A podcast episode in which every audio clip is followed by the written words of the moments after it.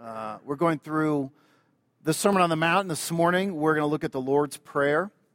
So if you can turn your Bibles to Matthew chapter 6.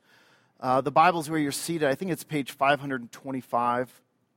Uh, the print is really small, so I feel like we're on that page for months. So um, please turn in this. We've already said uh, this prayer together, but I'd like for you to just have it open before you as we look at this. Last week we looked at uh, Jesus' call uh, for us to pray, that it's a command that he calls us to pray to our Heavenly Father. Our Heavenly Father, who is gracious and giving and desires to hear us. Uh, in this, what we're going to look at here is what is the character or content or form of this prayer? What, what the, should this prayer look like? And it's good for us to know Jesus does not say, This is how you pray. He says, Pray like this. So, this content, uh, these are things that, that Jesus calls us to pray about, the content of this prayer. If you're praying about things that are not directly within this content, it's okay. Uh, we are called to pray uh, in line with what, uh, with God's will, and God's will is revealed uh, in Scripture. And so this prayer begins pray then like this Our Father in heaven, hallowed be your name. Uh, it, it's so interesting to me, and I think I bring this up often on Sunday mornings, is when we, we read things, uh, we read them through our Western American context. And we hear them and think, oh, yeah, Father, God, Father, yes, that's sort of a common thing we understand in America. Uh, to the first century Jews, this was a shocking statement that anyone would call God Father. It was foreign to them. Uh, throughout the whole Old Testament, uh, God is called Father only 14 times, and it's always in the context of God is the Father of the nation of Israel. So it's a national identity. It wasn't an intimate, individual, or a community identity, it was a national identity. So for Jesus to say, This is how you pray, pray our Father. He doesn't even say, the Father. He creates this closeness. And this is how we're to pray Our Father. This title of God as Father was new. And then Jesus always used this term anytime he prayed Father. That was his calling upon God when he prayed. What's really fascinating to me is the one time that Jesus did not use this intimate name for God Father. The only one time he did not use this is when he's on the cross and he feels the burden and shame of your sin and my sin. And he calls out, My God, my God, why have you forsaken me? Is the only time that Jesus did not call on God as his father, this intimate relationship. He called, My God, my God, why have you forsaken me? Because he felt shame. I think we do the same thing uh, we have this real distant understanding of God as Father. And it could be for many reasons. It could be that you really had a horrible earthly father.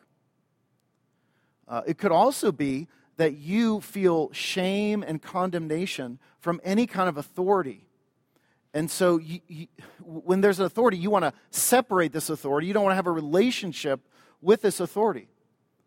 But God is so drastically different than any authority that we have here on earth. And God says, Call me Father.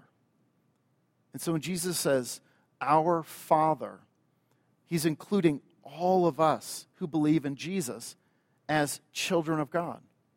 That we have this great inheritance, that we are brothers and sisters in this faith. Also, this calling of our Father, it tells us we're not alone. He is our Father.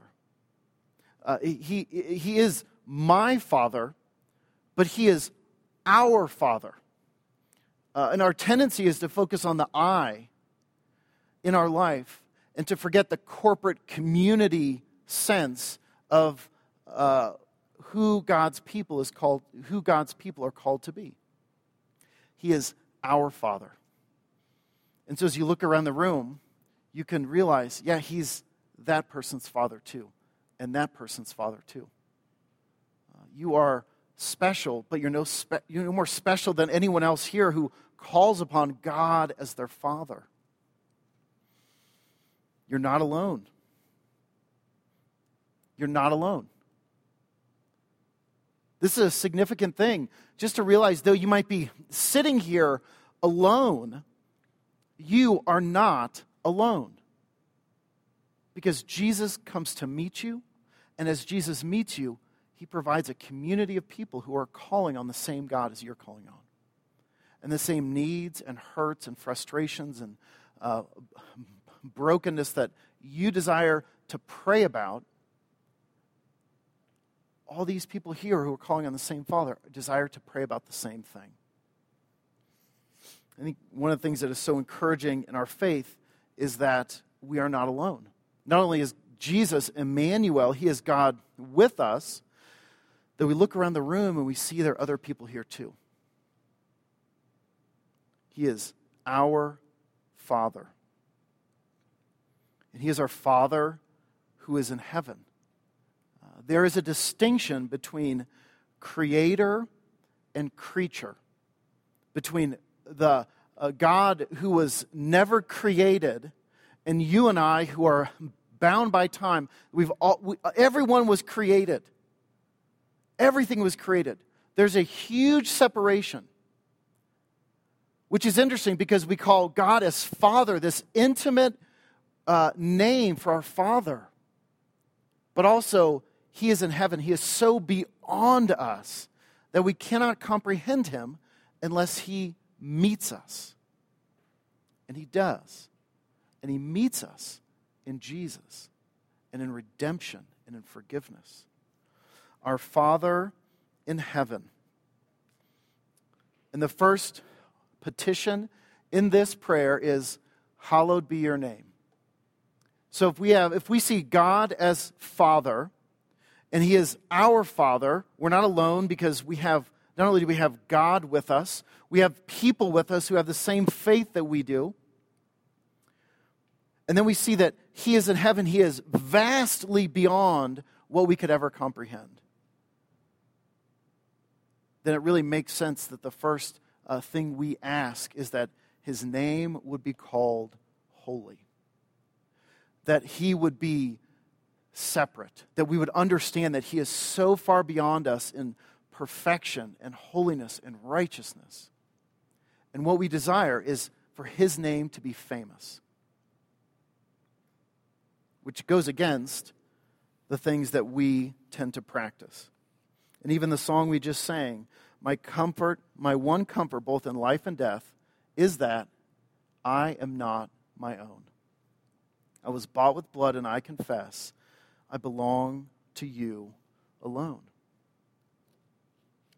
This is God. And God meets us, and He calls us to pray with these characteristics He is Father, He is our Father, He is holy. Our, what, what that propels us to do is to make His name famous, that we would call His name holy, and the people around us as we grow in what it means to call his name holy and to live actively in that, he calls the people around us to do the same thing. And they do that by seeing how you and I interact with God our Father. J.I. Packer says, if you want to judge, which to me is an interesting comment, we'll just skip over that. If you want to judge how well a person understands Christianity, Find out how much he makes of the thought of being God's child and having God as his father. If this is not the thought that promotes and controls his worship and prayers and his whole outlook on life, it means that he does not understand Christianity very well. For everything that Christ taught, everything that makes the New Testament new and better than the Old, everything, everything that is distinctly Christian as opposed to merely Jewish, is summed up in the knowledge of the fatherhood of God. Father is the Christian name for God. So, what, what does understanding these things, what does this, how does this propel us then to pray?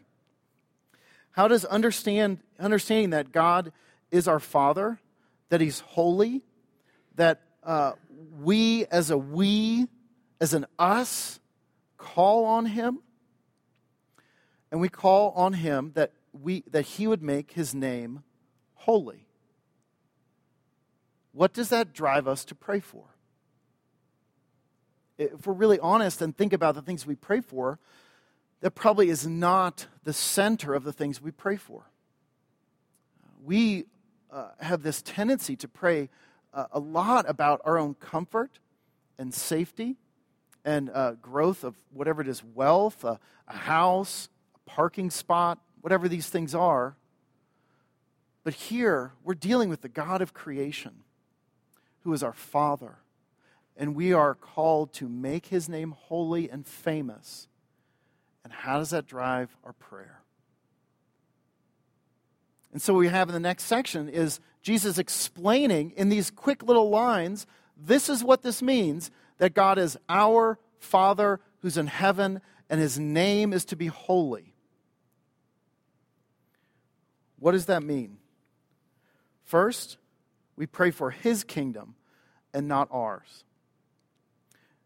Verse 10 Your kingdom come, your will be done on earth as it is in heaven. This is not a prayer for earthly comfort, but a prayer that God's holiness and righteousness and justice will be seen in a broken world. Psalm 24 says, For the earth is the Lord's and all the fullness thereof, the world and all those who dwell therein. God has a sovereign purpose and he is executing his plan in this world. And his plan goes beyond our earthly prosperity.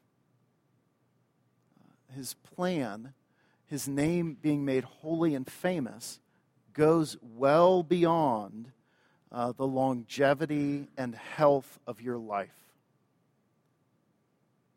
Uh, his calling for his name to be holy goes well beyond uh, you getting a better job. Those things are important and they, we long for those things. But God's name can be made holy even though those things might not come to fruition. And in my own life, I've had to face the real reality of that. And many of you have done the same thing we realize God's name is to be holy, that He is the righteous one, that He has a plan, He is the one who gives comfort. In the midst of whatever situation you are in, He can work out His holiness and righteousness in the midst of that. God uses His plan, God uses prayer to work out His sovereign plan. Uh, do you ever think about that you could be uh, the answer to someone's prayer. Uh, just think about in your neighborhood that your, say, your neighbor's parents who uh, are Christians and have prayed that their, their daughter and her husband would uh, come to know the grace that is provided in Jesus. And you move in right next door to them you, you could easily be the answer to their prayer. Do you ever think that uh, us as a church, we're just approaching our third year, uh, that we are the answer to someone's prayer that we have never met? That they desired a church to be in this community because they had friends and family in this area and they wanted a place that would be welcoming and embracing of them and would show them justice and mercy. And here we are. We're not here because we thought of this great idea. I truly believe that we are here because people prayed and God placed it on our hearts to show up and be involved in this community. And we're here. Your kingdom come, your will be done on earth as it is in heaven. This is a prayer for God's love and mercy to extend through us that all people would know and experience God's mercy. And how do they know and experience God's mercy? It's you and I in relationships with them. That's how they experience. That's how they experience that uh, our Father is merciful and his kingdom is one of fighting injustice, extending mercy, being generous with our time and possessions, all the while pointing people back to the real reason that we do these things. Your kingdom come, your will be done on earth as it is in heaven. Second, we ask uh, for Him to sustain us and for our contentment in His provisions. That God would sustain us and that we'd be content with what He provides. Verse 11 Give us this day our daily bread and forgive us our debts as we also have forgiven our debtors. Lead us not into temptation, but deliver us from evil. This prayer is not give me or even give them, it is us. Which is really fascinating because at the core of this prayer, it's not uh, a prayer that points to our own need, it points to a corporate need. Give us our daily bread. Uh, and we can all probably here pray that prayer and know that we can come we can go home and you can live out of your pantry for I don't know, a week easily. Uh, but if it's an us, it goes beyond these walls. How do we care for the global Christian community when we pray this prayer? Give us this day our daily bread. Are we realizing the action that we are calling ourselves to by praying this prayer? This is a, pr- a prayer that immediately calls us and propels us to be generous and helping the us. And the us isn't just the people within these walls. The us is anyone who trusts in the Lord Jesus Christ. That is the us that we're praying about. How are we generous as individuals in a community to our Christian brothers and sisters who suffer and who lack things that we take for granted. How does this prayer propel us to be generous? Our individual desires are unseated by the us of this prayer. Our, pre, our plea for daily bread is a plea for the person next to you to have what sustains them.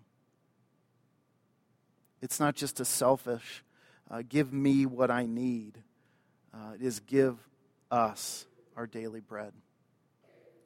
And then it's forgive us our debts. So not only do we pray, uh, give us what we need as a community so that we can help us that are spread across this globe, uh, we pray that uh, we would that forgive us our debts as we also have forgiven our debtors. Which means that like weekly as we confess our sin and read through a corporate confession, have time of silent confession. That's time for you to deal with God and confess your sin and be immersed and drink deeply of His grace. So we know as a community that at least one time a week you are confessing your sin, you are letting, letting God's Holy Spirit search your heart and you're actively taking part of this, and you're understanding God's promise to forgive you.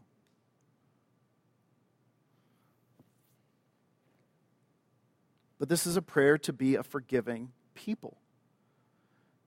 That we will continually receive God's forgiveness and extend this first within the Christian community. That we would be generous with forgiveness. We would understand that as individuals we sin and we are called to repent and trust in Jesus and his completed work. But then as we gather together, we understand that your sin and my sin all have an effect on our community because we're in us. So when you and I sin in secret as an individual, the lie that we believe is no one knows and it's okay. The truth is, you're a part of the us and we care. And we care because God cares. And God wants to extend forgiveness to you and grace to you. But the way we actually sometimes receive and understand that grace is looking at the people around us and the level of forgiveness that they give to us. And that's the mirror that we hold up and think, oh, this is how someone forgave me. So this is what the God they serve acts like and lives like and extends mercy like. How are we a graciously forgiving community?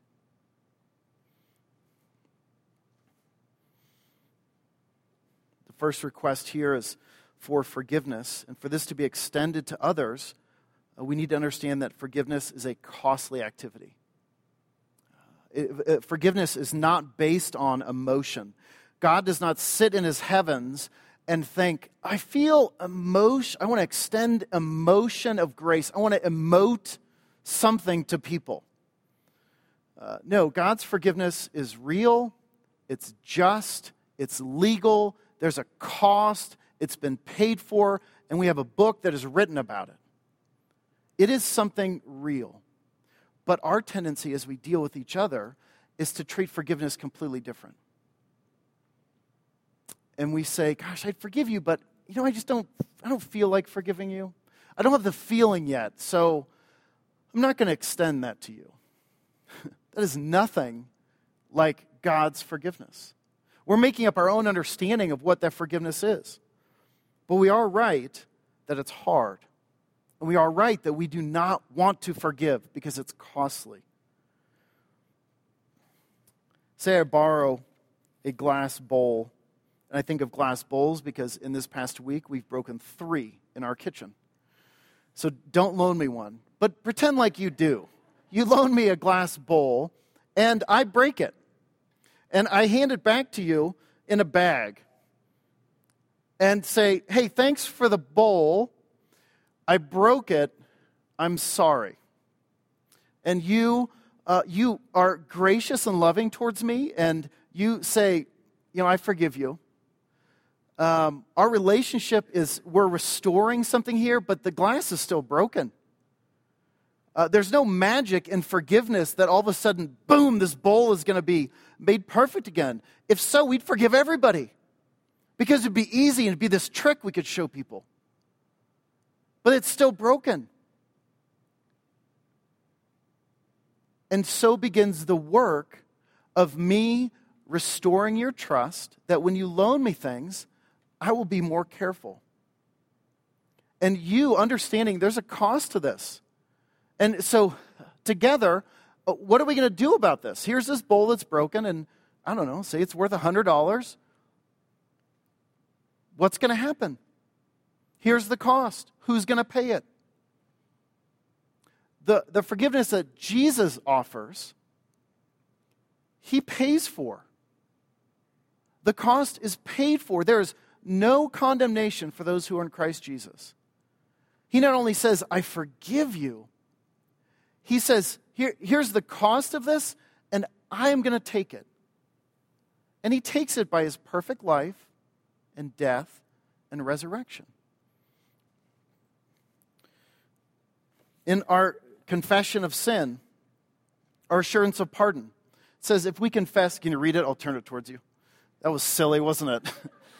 um, if we confess our sins, he is faithful and just to forgive us our sins and to cleanse us from all unrighteousness. God forgives you because of, uh, he forgives your sin not only because he is faithful, but he is faithful to his promise to be just. The work of Jesus is a just act. He took, Jesus took all the punishment for your sin upon himself because God the Father desires to have a relationship with you.